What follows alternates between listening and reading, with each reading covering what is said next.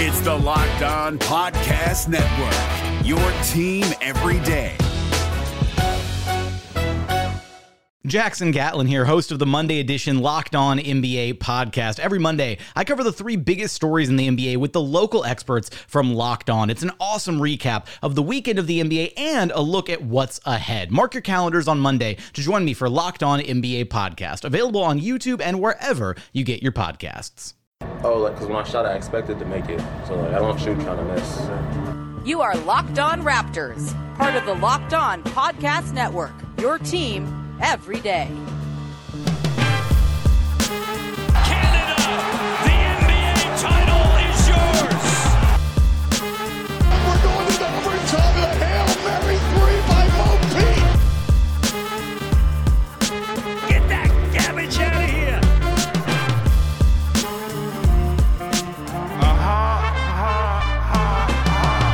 Hey, what's going on? Welcome to episode number 883 of Locked On Raptors for Thursday, February the 11th. I'm your host, Sean Woodley of RaptorsHQ.com. You can find me on Twitter as always at Woodley Sean. Find the show at Locked On Raptors, and please support the podcast by subscribing to, rating, and reviewing wherever it is you get your podcast. And you can do that as well for all of the offerings we have at the Locked On Podcast Network. A uh, whole bunch of stuff for you to check out, including earlier this week, we did the first of a series of Black History Month conversations between uh, two of our wonderful hosts, Erica Ayala of Locked On Women's Basketball and Candace Cooper of Locked On Tar Heels, speaking about their experiences as black women in sports media. You can find that at Locked On Presents. Just search Locked On Presents in your podcast player, and you'll find it. Subscribe, and you will get lots of great updates in that feed over the course of February and beyond. So please go and uh, check it out there. Erica and Candace are freaking great. Today's show is brought to you by Rock Auto. Amazing selection, reliably low prices, all the car parts you'll ever need. Visit rockauto.com and tell them Locked On sent you. We'll have more on them a little bit later on in the show. On today's show, it's just me going solo after a Raptors 137 115 win over the very, very bad Washington Wizards. The Raptors moved to 12 and 13 on the season. They are now tied for fifth place in the Eastern Conference. Everything's fine. I told you all. Everything's fine. They're doing just fine, and they have a chance to move to fourth tonight as they take on the Boston Celtics. I guess by win percentage, they might still be below Boston if they beat them tonight, but games wise, they'll be even, and that is very, very cool and fun. And we're going to dive into this game. Uh, in particular, we're going to talk about Norman Powell and the decision he is thrusting upon Nick Nurse potentially as early as tonight if OG Anunoby is able to return, which it sounds like is a possibility. So we'll get into the starting lineup situation that we've kind of buzzed around a little bit this week, but I have some very declarative statements about the starting five and also Norman Powell that I'm ready to share on today's podcast after last night's game where Norm goes for 28 points, 10 of 18 shooting, Three or four from downtown, seven boards, four assists, which is like nine assists in Norm Powell world, and uh, two steals as well. He was excellent, and I very, very much want to see him remain in the starting five. We'll get to that in a sec. Also, we're going to uh, share a little, little, bit of love for DeAndre Bembry, who has been, I think, an unsung hero in the Raptors turnaround here. We'll talk about him. And also, I have compiled my official list of the five bigs I most want the Raptors to go and target. I will dive into that and sort of rattle them off and my reasoning for why I have them in said order. Subject to change, of course, we will update the big man list over the course of the next couple weeks here, but that will be how we close out the final segment, and that will all be informed by my thoughts on Norman Powell, which let's dive into those right now. Last night, you know, look, the Wizards game, not exactly offering a ton of resistance to any member of the Toronto Raptors. Pascal Siakam at 26 points pretty easily, hitting some threes again, three of four. You'd love to see that. Um, you know, Kyle Lowry had himself a really efficient night. Basically, everyone had an efficient night because the Wizards stink. Uh, they stink so much, in fact, that the Raptors are now up to sixth in offensive rating. And I think Norman Powell really deserves a lot of credit for what he's done to help sort of turn the tide here for the Raptors, and in particular, the work he's doing to juice the Raptors' offense, especially as a member of the starting five the Raptors are uh, just a different team than they were last year, half court offense wise. You know, I think last year they were often looking for finishers. You know, Fred VanVleet couldn't quite finish as often as you wanted him to. Kyle Lowry could when he wanted to, but also was in sort of self preservation mode sometimes and was very much happy to dish assists and lead the league in that category or come second in the league in that category. You really needed Serge Ibaka as like an eager finisher because Marc Gasol wasn't a finisher. OG Anunoby wasn't a finisher yet. And you're kind of seeing a lot of these guys round into being complete play finishers that they just kind of lacked last year. Norm Powell very happily, you know, shooting the lights out from around the rim and sort of carving through defenses basically at will at this point. Pascal Siakam's finishing back on point and he's doing it from all over the floor now. The mid-range for him has been a really nice surprise and it continues to improve and look more deadly every single night. We know Fred VanVleet's added finishing to his game, maybe not so much around the rim, although it's slightly improved, but the three point shooting, the mid range, that's there.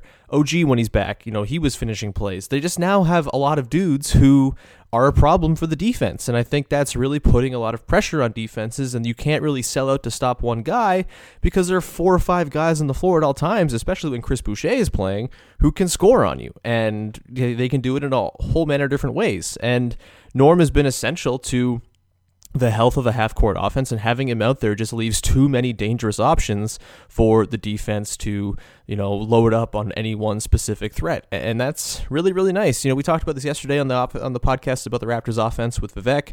You know, it might kind of have diminishing returns once you get to the postseason and you know, the the egalitarian style kind of falls out of style, but I think right now in the regular season, we're continuing to see that they're just going to be a damn potent offensive team because of all the dudes they have who can finish off a play. And the way Norm has played, look, I have a really strange mental relationship with Norm and sort of trying to figure out exactly what he is and where he fits in best. And he's a maddening player to try to pin down because you can kind of have him figured out and say, oh, yeah, no, he's best when he's the fifth guy in a lineup where he's attacking a rotating defense and he's doing the thing that he did like in the 2017 playoffs where he comes in as a starter against the Bucks in a small lineup and is just super effective as the fourth or fifth option because of his first step, his ability to attack closeouts, things like that.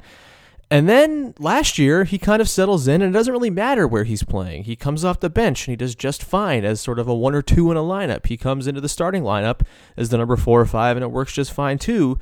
And it's hard to pin down because you want to obviously put a guy in the best position to succeed.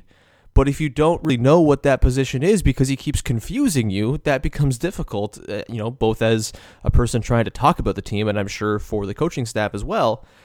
But I wonder if this is maybe the final nail in the coffin of sort of like what is Norman Powell and where does he fit in best because he's been just so dynamic with the starters since OG Anunoby went out.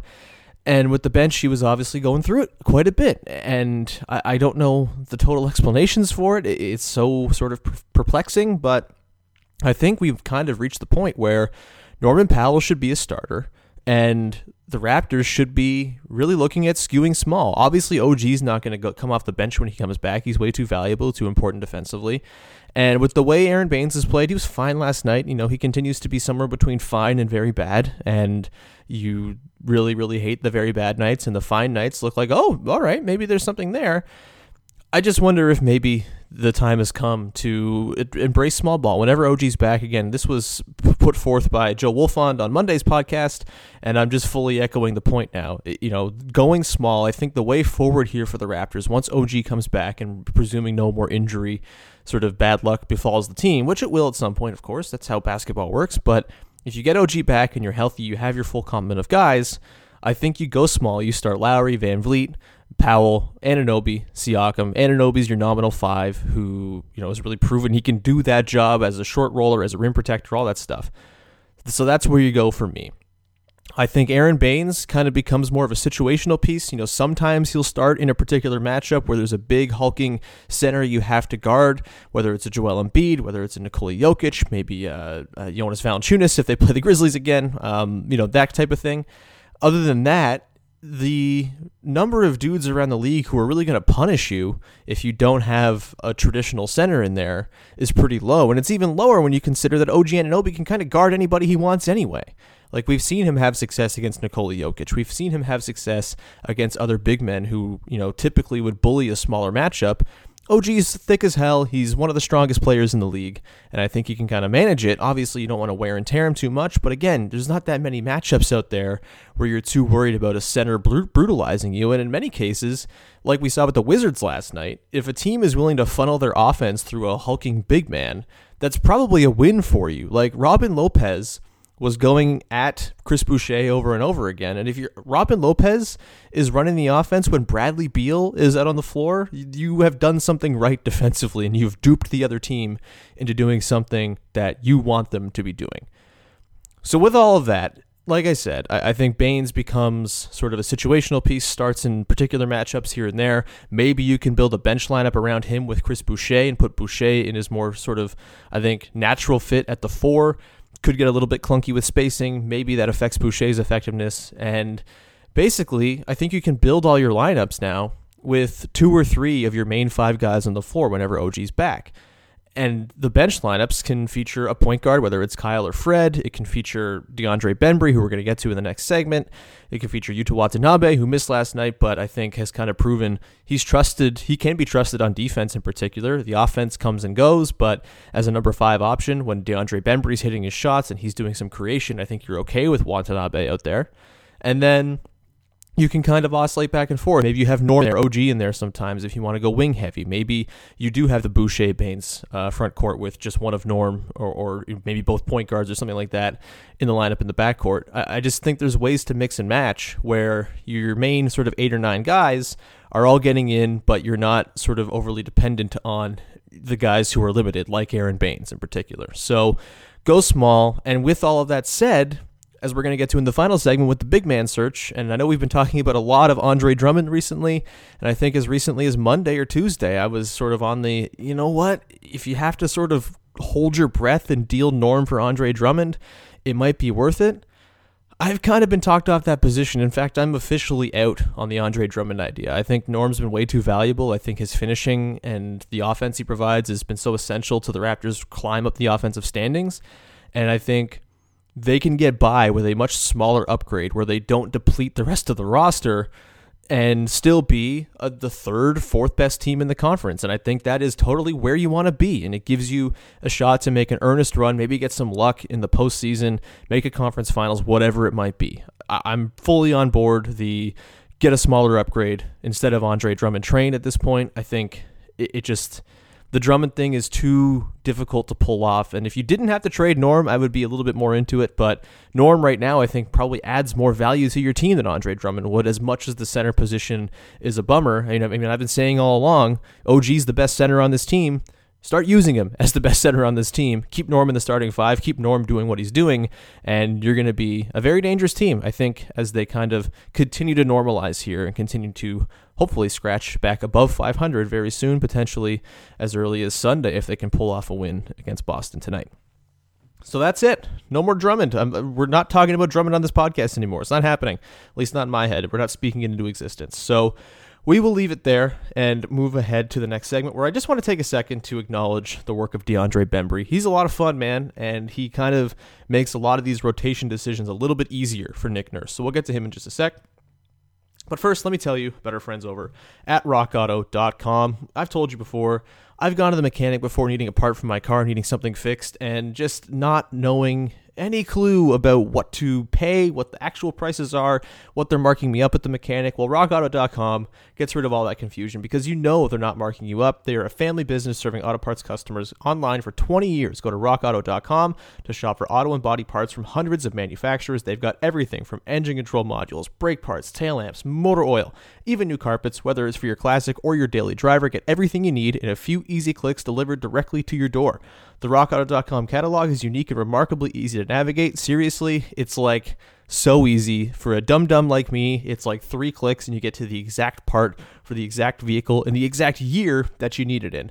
Best of all, prices at rockauto.com are always reliably low, and the same for professionals and do it yourselfers. So, why would you spend up to twice as much for the exact same parts? Go to rockauto.com right now, see all the parts available for your car or truck, and write locked on in their How Did You Hear About Us box so they know that we sent you. Amazing selection, reliably low prices, all the car parts you'll ever need at rockauto.com. The NBA playoffs are right around the corner, and Locked On NBA is here daily to keep you caught up with all the late season drama. Every Monday, Jackson Gatlin rounds up the three biggest stories around the league, helping to break down the NBA playoffs. Mark your calendars to listen to Locked On NBA every Monday to be up to date. Locked On NBA, available on YouTube and wherever you get podcasts. Part of the Locked On Podcast Network, your team every day. All right, so before I get into some DeAndre Bembry propaganda, just a note: uh, tomorrow's podcast, Friday, we'll be breaking down the Celtics game. It should be up late tonight. Actually, I'm going to be joined by Iman from Dishes and Dimes, one of our faves, one of the uh, the, the, the the queens of Raptors Twitter as well. So looking forward to that one. Hopefully, a slanderous podcast about the dastardly Boston Celtics after a Raptors win. We'll get to that on Friday, of course. But now let's dive into DeAndre Bembry, who last night at halftime I called my grandmother just to say hi. It was I, I feel like I talked about this on the podcast. It was a year yesterday since my grandma went to her first Raptors game. We bought her a Fred VanVleet jersey for her birthday, um, and they were playing the Minnesota Timberwolves. They got their 15th win in a row that night uh, to set the franchise record that still stands today. And she was just kind of posting about it and very happy and thinking, "Oh man, what a time!" Just before COVID, I'll have us all good times. And I, so I just gave her a call to see what was up and she really, really loves DeAndre Bembry. I just had to pass that along. Grandma loves Bembry, thinks uh, while he doesn't play the same position, that he does similar things to Marc Gasol out there, just kind of directing traffic, playmaking, all that stuff. Grandma's got the takes, and I'm happy to pass along the takes from Grandma today.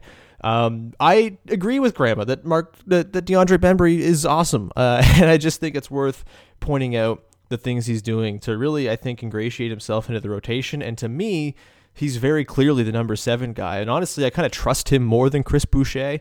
I know I'm hard on Boucher and very back and forth on him. He was awesome last night, by the way 17 points, 16 boards. Um, very nice to see there. Got to the line a ton.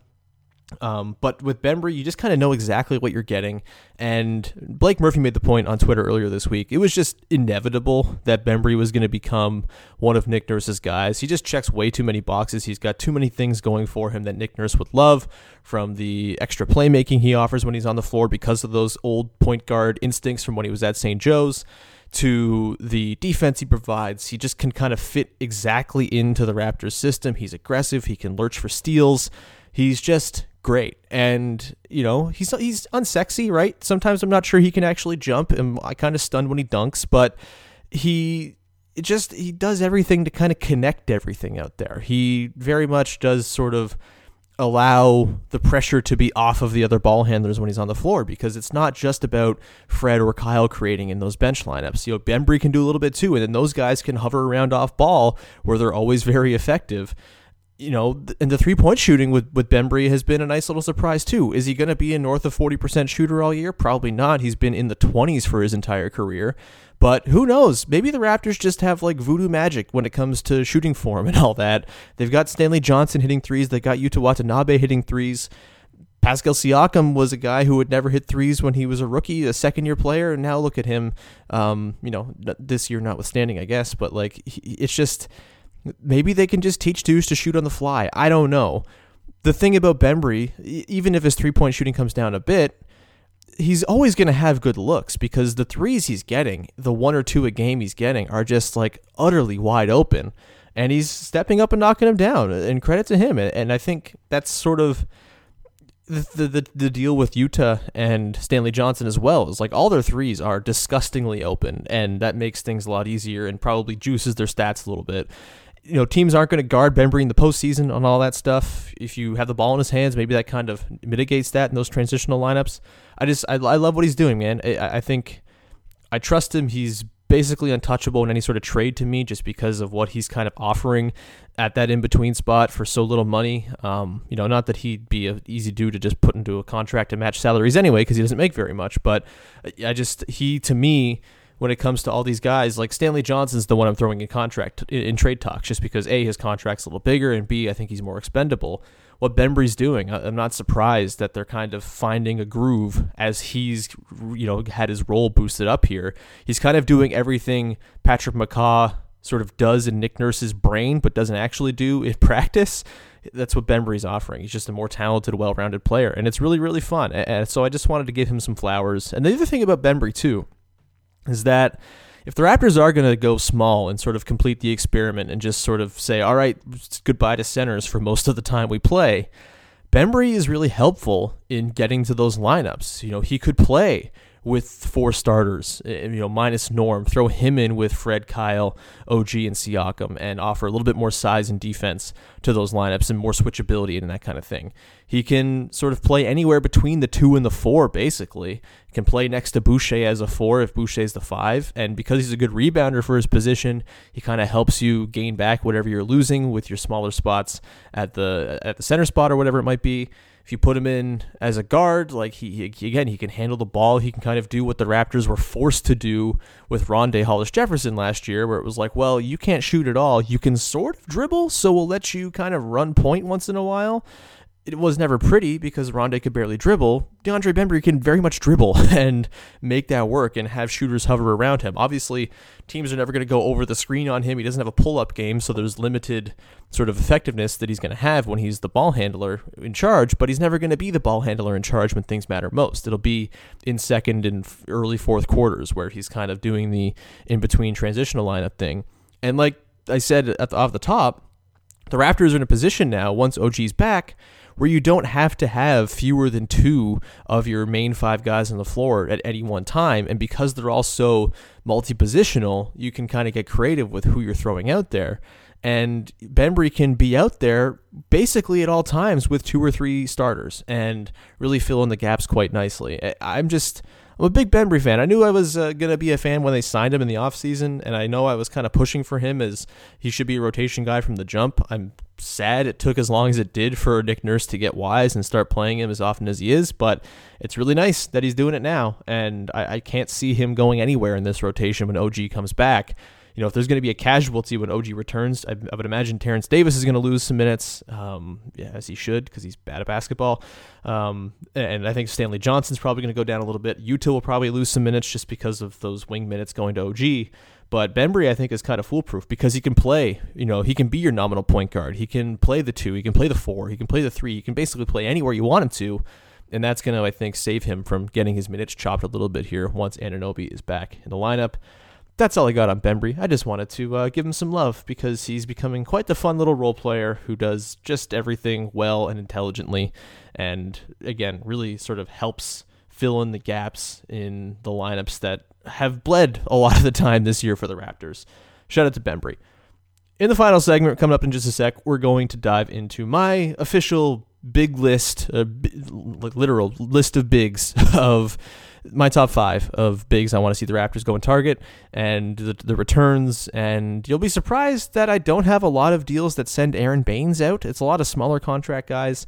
Um, and I think there's a reason why Baynes should still be on the team for just you know emergency purposes so we'll get into that and dive into some of my favorite targets as the trade market really kind of close gets closer we're like 11 days away from deals being movable. So we'll get to that in the final segment of the show. But first, I want to tell you all about betonline.ag, the fastest and easiest way to bet on all your sports action. Football might be over, but NBA, college basketball, and the NHL are in full swing. BetOnline even covers awards, TV shows, and reality TV. Real time updated odds and props on almost anything you can imagine. BetOnline has you covered for all the news, scores, and odds. It's the best place to put your money down for your bets, and you can free uh, sign up for free as well. Head to the website betonline.ag or use your mobile device and sign up today and use your use the promo code Locked On to receive a 50% welcome bonus on your first deposit. Bet online, your online sportsbook experts. Don't forget that promo code Locked On.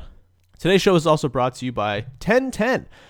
1010 is an exclusive collection of 10 one of a kind engagement rings designed by 10 of the most distinctive designers working today. Using only diamonds responsibly and sustainably sourced from Botswana, 10 design masters have each produced a set of 10 uniquely beautiful diamond rings, and they're available now exclusively at BlueNile.com. This exciting collection of truly unique limited edition diamond engagement rings is available now only at BlueNile.com. All right, let's wrap this thing up with a look at some of my favorite big man targets for your Toronto Raptors.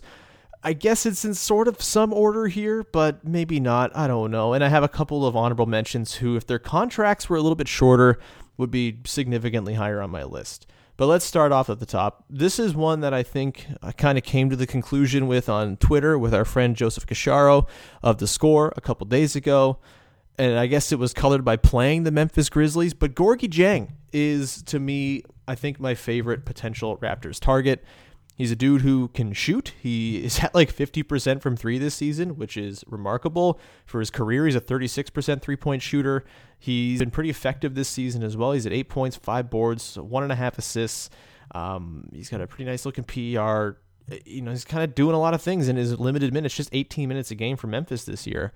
He's on an expiring contract. He makes 17.2 million bucks, and with Jaren Jackson Jr. probably coming back at some point here for Memphis, with Jonas Valanciunas playing the way he has, and with Xavier Tillman, my my guy, the guy who makes me cry every time I watch him play because the Raptors didn't take him, with him kind of stepping up and taking a rotation spot, I could kind of see Gorgui Dieng getting cut out here. And I would like the Raptors to go and try to pursue that a little bit. You know, he's someone who isn't going to offer the rim protection that you necessarily want. He's a fine defender, maybe not a great defender, a little bit slow, is not going to guard in space necessarily, but with his three point shooting, you can have him stand outside of the paint and not get in the way of uh, Pascal Siakam, which is very nice, of course. That's, I think, been a big problem with Aaron Baynes. He's just kind of in the way all the time and doesn't really know where to stand. If you have Dieng, he's not going to be like looking at his feet to see if he's outside the three point arc the way Baynes does every time he takes a three. I like that idea. The deal for for Gorgui Dieng is Aaron Baynes, uh, Stanley Johnson, Patrick McCaw, probably a second, but maybe not. The hang up is that Memphis would have to cut some dudes, and there just might not be enough guys on their roster that they want to get rid of. They should want to get rid of like Grayson Allen because who cares about Grayson Allen? But the thing about the Grizzlies is that they're like the NBA draft Twitter team, and so they just have all the dudes you want at the back end of their bench. I don't know if they'd have the wherewithal to cut any of those guys, but maybe they would. I, would like to see it. you know, if they can get a second round pick or something out of it too, that might be what you have to use to incentivize them to actually cut some players. Um, maybe they have some use for Stanley Johnson and see if he can fit before he hits free agency this offseason. Maybe they can make a call on him. Um, but I just think Dieng could be eminently gettable, and you don't have to break the bank assets wise to get him because there's just not really a place for him on Memphis once Jaren Jackson Jr. is back. The number two for me is Khem Birch. Um, Three million bucks a year. It's very easy to pull off a trade. The Magic are a tire fire. They have too many bigs. They have too many forwards, and Khem Birch is on expiring deals. So you're really probably not asking a lot for him if you are uh, the Orlando Magic, right? Like, I think you could probably get a deal done for like Terrence Davis, Matt Thomas, maybe a second. The money matches up with those two perfectly. Again, I think I feel a little bit gross about trading Terrence Davis just because getting something positive out of him feels like kind of cheating if you're the Raptors, and it's kind of a bummer, and they shouldn't get a positive thing for keeping him on the roster. But if you're just looking at money, that that works. Davis and Thomas in a second for Khem Birch, I'd be totally down for that. And I think Birch, you know, he's not like much of a shooter or anything like that, but he does have some like grime to him. He's a little bit mean. He's a little bit undersized, but if you need someone to kind of throw up against a big beefy dude in the playoffs, he might be able to do it for you. Um, I, I just his rebounding is pretty nice for a guy who's only like six nine, six ten. Give me Khem Birch. He's fun as hell, and he's a mean, mean dude, which is always fun. The next guy for me is Richaun Holmes. Uh, I have Stanley Stanley Johnson and one of Terrence Davis or Matt Thomas, and a second for Richaun Holmes as an idea. He's making about five million bucks this year. He is on uh, an expiring contract.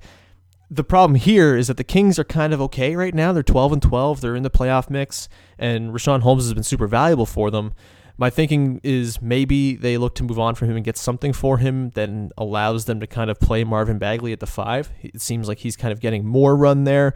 That's where he probably should be. Their lineups kind of suggest that if they put him at the five, like they'll be able to sort of put their best players on the floor a little bit more often because Harrison Barnes is a four, Tyrese Halliburton is too good to not play, and Buddy Hield is bombing away threes. So that's kind of the reasoning for why they would trade him, but he's also been like hella efficient. He's kind of been an anchor of their lineups. He's been starting for them. I, I can't really see them being eager to move on for him, but if you can grease the wheels with maybe a second um, for like the double draft year, 2023, perhaps, maybe that gets it done. It's tricky though, right? It's just you have to hopefully maybe see the Kings fall back down the standings a little bit here. And by the time February 22nd, 23rd comes around, maybe they're sitting, you know, four or five games below 500 and looking a little bit differently at their prospects for the season. So root for the Kings to lose games is basically what I'm saying. As much as they're fun, as much as De'Aaron Fox rules, uh, you got to root for the Kings to lose. So Richaun Holmes becomes available because I think it'd be pretty fun. I had a question about uh, on Twitter. Uh, you know, is Richaun Holmes too bad at defense, and is he a reason why the Kings were so bad at defense this season? Yeah, maybe. I don't think he's any great shakes defensively. He's pretty mobile, so you know that might offer you a little bit of sort of ability to have him switch out and stuff like that. But yeah, if you're relying on Richaun Holmes as your defensive anchor, it's probably not the best thing in the world. But you do make a lot back because of his finishing. He's at like something absurd uh, from around the rim. He's like 80% or something ridiculous from the restricted area. He's got a little push shot that's like now famous throughout the league he would kind of give you enough on offense, I think, that you again you have another finisher out there to pair with the four finishers you're typically typically going to be starting with, and that becomes pretty dangerous to, to work with, especially considering the lack of a roll man the Raptors have had this season. And as we talked about yesterday, they're finishing around the rim, they're finishing on the roll is some of the worst in the NBA, and that would certainly help that to offset any defensive deficiencies Holmes might bring. And then you don't have to you don't necessarily play Holmes in clutch minutes if you need to have better defenders out there, you can just play small or even Baynes, you know, because you're not trading Baynes to get him in theory. So, like Richaun Holmes a lot, I've been talking about him all season long. I just feel like of all these guys, he might be the most difficult to obtain. Next one for me is Mason Plumlee. I know, PU, hold your freaking breath. Um, but he's a nice little player, man. The contract is not awesome. It's three years, 25 million. I think people kind of roasted that contract. It's really not that bad. It's just like three years at what um, more or less Aaron Baynes is making. It's just more years of it, which, you know, signing up for more years of a Plumlee is kind of a weird thing to do. But he's a good passer. He's a good rebounder. Like, he's averaging 3.2 assists a game this season. How much of the Raptors missed that from their bigs, right? Uh, and I, I just, I think there's a, a fit there potentially. He doesn't shoot, which is a problem because obviously We've talked about how the, the cluttered lane can kind of give problems to, to Pascal Siakam, but as a guy who could kind of anchor bench lineups, I, I can be I can get down for, for Mason Plumlee. He's not a great defender, but he's like a surprisingly strong, you know, athletic dude. I, I just I I think it, it's an okay fit, even with the extra money you're taking on for two years beyond this one. I just because of the way he kind of addresses what the Raptors do poorly when it comes to rebounding and having extra playmaking from the big man spot, I, I don't hate it as much as I feel like I should hate it because it's a Plumlee. Like what? No one wants a Plumlee voluntarily. What are we talking about here? But if there is a Plumlee, you have to sell it for. Mason's the one for sure. And I don't know, the return's interesting because it's like, do they kind of realize in Detroit, oh, we kind of made a mistake with this deal? Maybe we don't want him on our team for three more years, especially since we might in the running be in the running for like Evan Mobley in the draft. Do we really want Mason Plumlee around? And I, I just, so I, am trying to figure out what the return might be. You could do Stanley Johnson and Patrick McCaw reunite Stan with the Detroit Pistons, which would be, I guess, depressing in a weird way. Uh, maybe a couple seconds for Plumlee, or maybe they don't want the contract on the books, and one second would do it. I don't know it's a weird one. Again, I feel gross and dirty just talking about it because it's Mason Plumlee, but he kind of has the goods to fix a lot of what the Raptors kind of need right now. And again, you wouldn't have to rely on him all that much. You, I don't think you'd have to start him necessarily. You could. It'd be fine, most likely. And he's a good roll man, which you can space around, and that's fun, which is very much not what uh, Aaron Baynes is. But that's just something to keep an eye on. I, I, don't hate it. The last one for me, number five on my list, is PJ Tucker. Uh, he's not uh, a big necessarily, but he's kind of played as a big for the last how many years.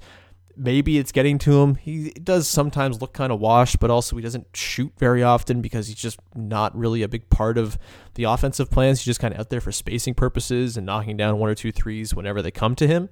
Um, his defense is still obviously incredible. You could certainly roll out a front court of OG PJ Tucker and Pascal Siakam and cause a lot of problems defensively. I, I, do worry that maybe he's a bit over the hill, but you know if you can throw Stanley Johnson and Patrick McCaw and a second at the or maybe two seconds because there's probably going to be a bidding war for him. Maybe that gets it done. Maybe you have to include a Terence Davis or something like that to sort of grease the wheels. You know the Rockets don't seem to care about who they have on their team. They have DeMarcus Cousins, right? So maybe they don't really care about um, the nefarious stuff as much. Again, I feel gross about trading Terence Davis, but if it greases the wheels, maybe, and the Rockets want it, then good for them, I guess. I don't know, but um, yeah, the, the thing with Tucker is there is going to be a bidding war for sure. A lot of these teams could use him. You know, the the Bucks, I'm sure, would love to have PJ Tucker. I'm sure the Clippers or the Lakers wouldn't hate adding him. The Nets could definitely use someone who can play defense on their team. So you might be in a bit of a bidding war, but uh, I would certainly kick around because we know he works in Toronto and he would fit quite nicely, I think, in those closing defensive lineups in particular. You could even bring him off the bench and it wouldn't have to disrupt your offense all that much or disrupt your rotation all that much, or you could have him start and be your nominal center or be your nominal four and have Pascal slide to the three and OG at the five, whatever it might be. Um, there's some options there. A couple of uh, honorable mentions who didn't quite make it. Um, you know, Nerlens Noel's been kicked around. I just don't know if he's very good. Uh, so I guess in a pinch you could do it, but I don't really care. Uh, Dwight Powell. I really wish Dwight Powell didn't have a three-year contract at 11 million bucks a year because I think Dwight Powell would be a perfect fit. He seems to be the kind of guy who drives winning all the time. I don't know why Mavs fans hate him so much. It's he's like a very strange pillar it's kind of like Patrick Patterson almost, where like Raptors fans hated him, but he like very clearly drove positive performance when he was on the floor for most of his time in Toronto. Um, so maybe that's not a comparison that gets you excited or anything like that, but he definitely does good things. The Achilles obviously has hindered him this season in his attempt to come back. Um, you know, tearing an Achilles is bad, especially when you're 29 or whatever. You, you know, you might never get it back, and that would suck because Dwight Powell is super fun and cool, but and I just the three year contract, I think, doesn't quite do it for me as much as I think he would be a really fun little piece and a, and a nice addition, and probably the best of all these guys that you could add. Um, maybe minus Richaun Holmes. I would like that a lot. And the Mavs are terrible, so maybe there's a move to be made there. I don't know. Maybe you get Maxi Kleber from the uh, or Kleber from the Mavs too. He's not really a center, but maybe you do that. I, the Mavs are weird. Anyway, that's kind of my list. Uh, and you'll notice, like I said, there's not a lot of whole, there's not a lot of trading Aaron Baynes in these deals because I do think there's some utility in having Baynes just because he's a big, thick dude. You can throw on big, thick dudes, right? The more versatility you have, the better. If Aaron Baynes is your tenth man and you can use him situationally, I think that's good having him on the roster. Even if he's not performing the way you hoped he would have, there's still utility there somewhere. I think um, whether it's for spot starts or just specific matchups you need to throw them against. And if you can make a deal dealing from a surplus, which is wings, you know, you can deal a Stanley Johnson and a Patrick McCaw and throw in some picks to make a, a deal for one of these expiring guys in particular happen having Baynes on the floor in addition to whoever you pick up, I think is just a nice bit of versatility, extra guys out there. Um, but yeah, anyway, the guy I want most involves Baynes getting traded, and that's Gorgui Dieng. So go get Gorgui Dieng. Uh, that'd be fun. Bang some threes in. That's going to do it for me. Thank you so much for tuning in to today's episode. Like I said, tomorrow we will dive into the Celtics game, and uh, that'll be a lot of fun. Amon's going to join me. It's going to be great. So look forward to that. In the meantime, please support the podcast, uh, subscribe, rate, review wherever you get your podcast. It's always very, very appreciated. Uh, I have a new episode of uh, basketball coming up today as well with a very fun guest. So joining who's joining Katie and I. So go and listen to that podcast. It's a lot of fun. And uh, yeah, that'll do it. Shout out to my grandma for her DeAndre Bembry takes. Shout out to Norm Powell. Shout out to Pascal Siakam, who looks great again, and all that good stuff. Uh, so we'll talk to you again on Friday? Yeah, Friday. That's what it is. Uh, with another episode of Locked On Raptors. Have a wonderful day, everybody. Talk to you soon.